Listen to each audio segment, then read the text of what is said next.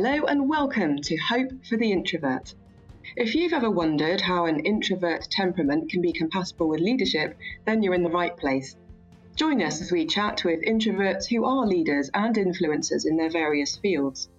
They talk about the challenges they face, as well as the ways they feel their temperament has contributed to their success. Our host is Ben Woelk, an introverted leader himself working as a program manager in the Information Security Office at the Rochester Institute of Technology. He's also leader of the Society for Technical Communication and a member of the EDUCAUSE Higher Education Information Security Council Awareness and Training Working Group. You can contact Ben at ben at hopefortheintrovert.com or on Twitter at hopeintrovert. Support Hope for the Introvert on Patreon. You can find us at patreon.com slash hope for the introvert. Joining us today is Melanie Seibert. Melanie is the senior content strategist at WillowTree. She's taught content strategy at General Assembly and helped create digital experiences for Razorfish, Rackspace, and cPanel. Melanie opines about content strategy on her blog Prosskiln at proskiln.com. I met Melanie last spring at the STC Summit Conference in Orlando, Florida. You can contact Melanie on Twitter at Melanie underscore Seibert. That's M E L A N I E underscore S E I B E R T. I encourage our listeners to visit hopefortheintrovert.com, where you'll find complete show notes, including a transcript of today's conversation. Hi, Melanie.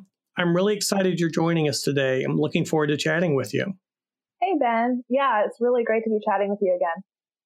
Great. So, I want to find out a little bit more about content strategy because I'm not sure how much our listeners will know about this. And honestly, I didn't know much about it myself until a couple of years ago when I ended up on that content strategist list and figured, oh, I better look this up and then discovered, oh, yes, I do do content strategy. I just wasn't aware of it. So, what can you tell us about your job? What does it mean to be a content strategist, and what is your workplace like? Yeah, that's a great question. So, I got into content strategy. I was a technical writer at a software company, and I found that I was documenting UIs where I had feedback for the UI itself. So, you know, I would say something like, oh, I think that we maybe don't need to document this if we change the interface a certain way and started really looking into and getting interested in usability and user experience from that and learned that there's this thing called content strategy. And at the time, Kristina Halvorson had just published the first edition of the book Content Strategy for the Web, which was the first book, really popular book about content strategy that I knew about and that I read. And as soon as I learned about it, I was kind of hooked. I'd been working as a writer for a really long time and started asking a lot of questions about why are we writing certain things or how should we write them? And the idea of content strategy is really to set up writers and content creators for success. So doing the planning and the research and the scheduling and, and answering those questions of why so that when it comes time to create content, writers have that information and are supported in their role. And that was just super appealing to me. So I've been a content strategist ever since then. Today I work at WillowTree, which is an agency that makes mobile apps, websites, things like chatbots. But we got our start uh, the agency got its start as an app agency. So it's really a different type of environment for me. I've been here for two years.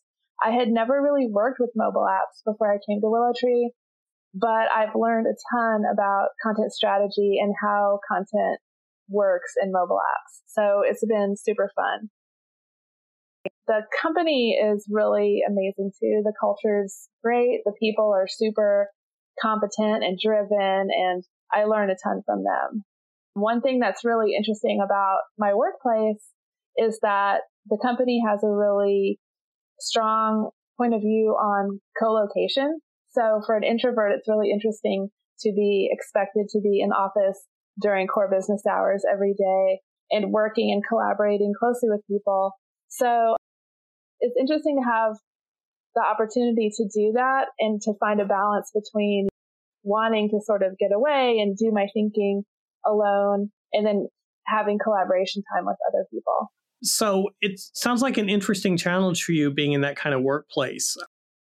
In general, as a content strategist and maybe work and life in general, Melanie, you've said you, are an introvert in the workplace, which obviously is one of the main reasons you're a guest on the program today. How do you find that being an introvert affects how you approach your work? And maybe how would, does that translate to how you approach life in general? And if so, how? Yeah, so it definitely does.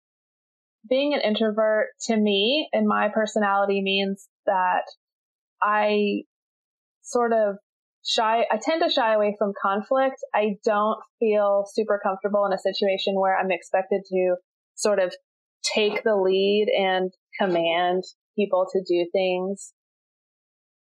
That makes me pretty uncomfortable. So my style is more, I like to collaborate with people. I like to support the people on the team and we all together sort of create a great experience for the client. So let's talk a little bit more about what it's like being an introvert in your workplace, what you're finding as challenges, and in terms of what do you think uh, strengths that you have in doing that? Yeah, so as I mentioned, we're collaborating a lot in my workplace, and sort of my natural bent is to want to sort of go into a hole and think and do my work alone. I kind of learned that early on in school projects where you realize that you have more control over the output if you just work on it yourself. You don't have to sort of rely on anyone else.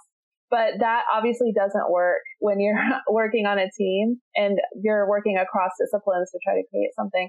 So I've learned over time that collaboration, while it's not sort of my natural mode, is definitely more than worth the sort of effort that it takes me to kind of get out of my comfort zone because the outputs the products that we make are so much better when I'm collaborating with other people. People just bring perspectives that it doesn't matter really how long you spend thinking about something yourself.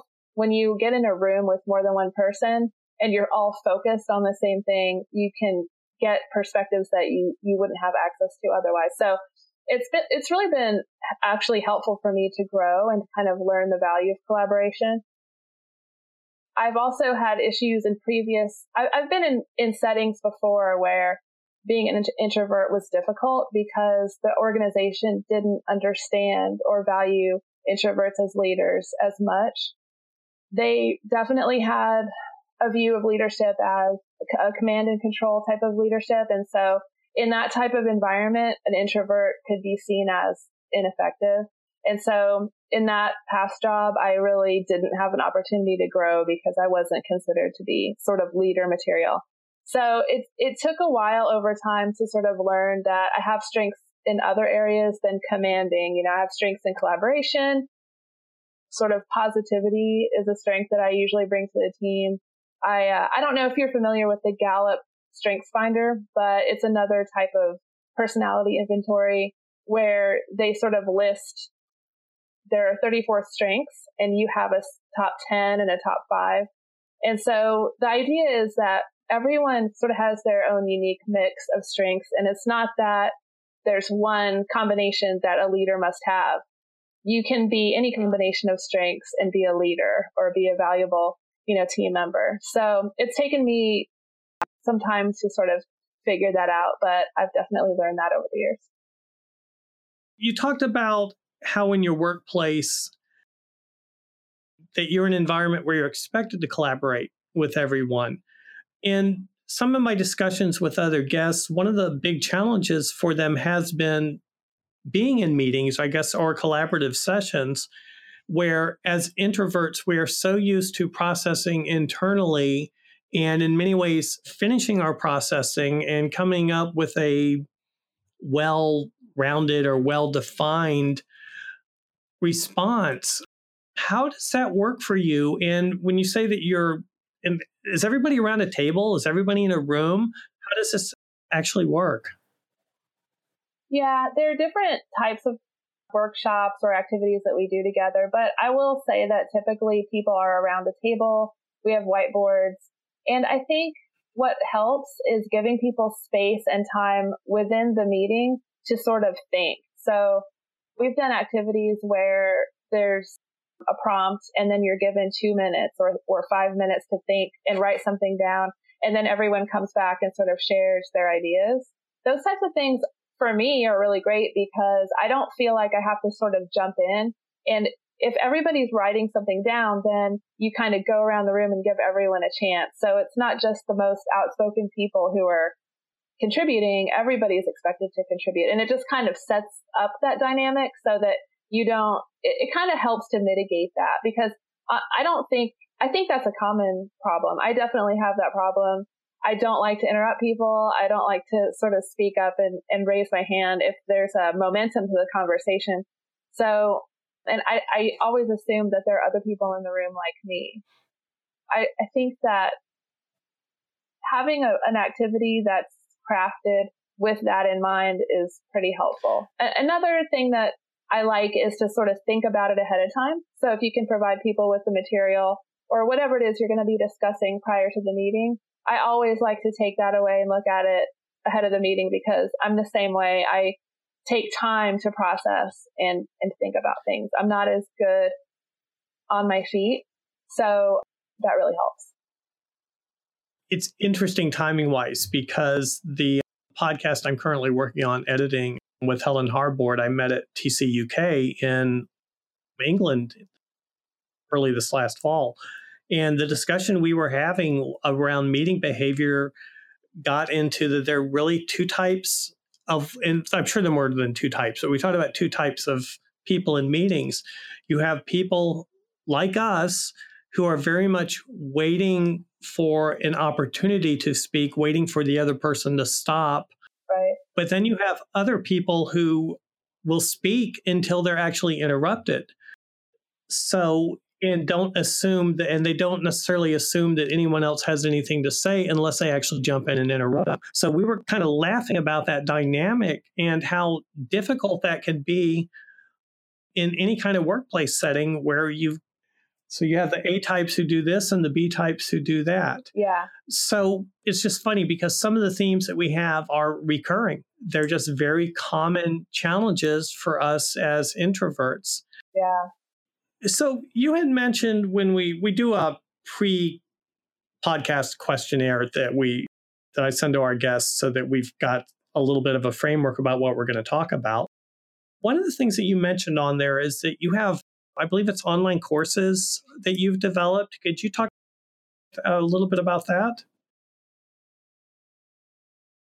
Yeah, so I got into developing online courses after I learned about General Assembly and I was working in Austin, Texas at the time and General Assembly was new. And if you don't know what General Assembly is, it's a, a company that offers classes to help people, I would say mainly career switching type of folks who want to get into tech or UX or design it offers classes. And I was interested to see whether they had anything on content strategy because I just think content strategy is like so fascinating and I just wanted to sh- share it with people. And I, I also feel like it's a really great career option for people who are in marketing or uh, copywriting or tech writing who sort of find themselves asking a lot of the questions about why we're doing what we're doing. So I contacted them and they let me do sort of a two hour intro to content strategy. And I posted about this on my social media and my friends from other cities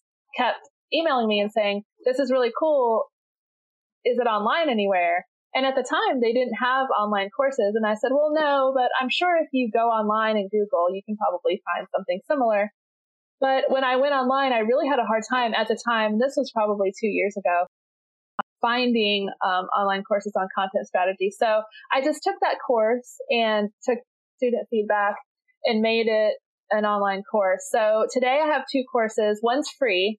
And if you go to my website, you can sign up for it. It's just a series of seven emails that come to your inbox.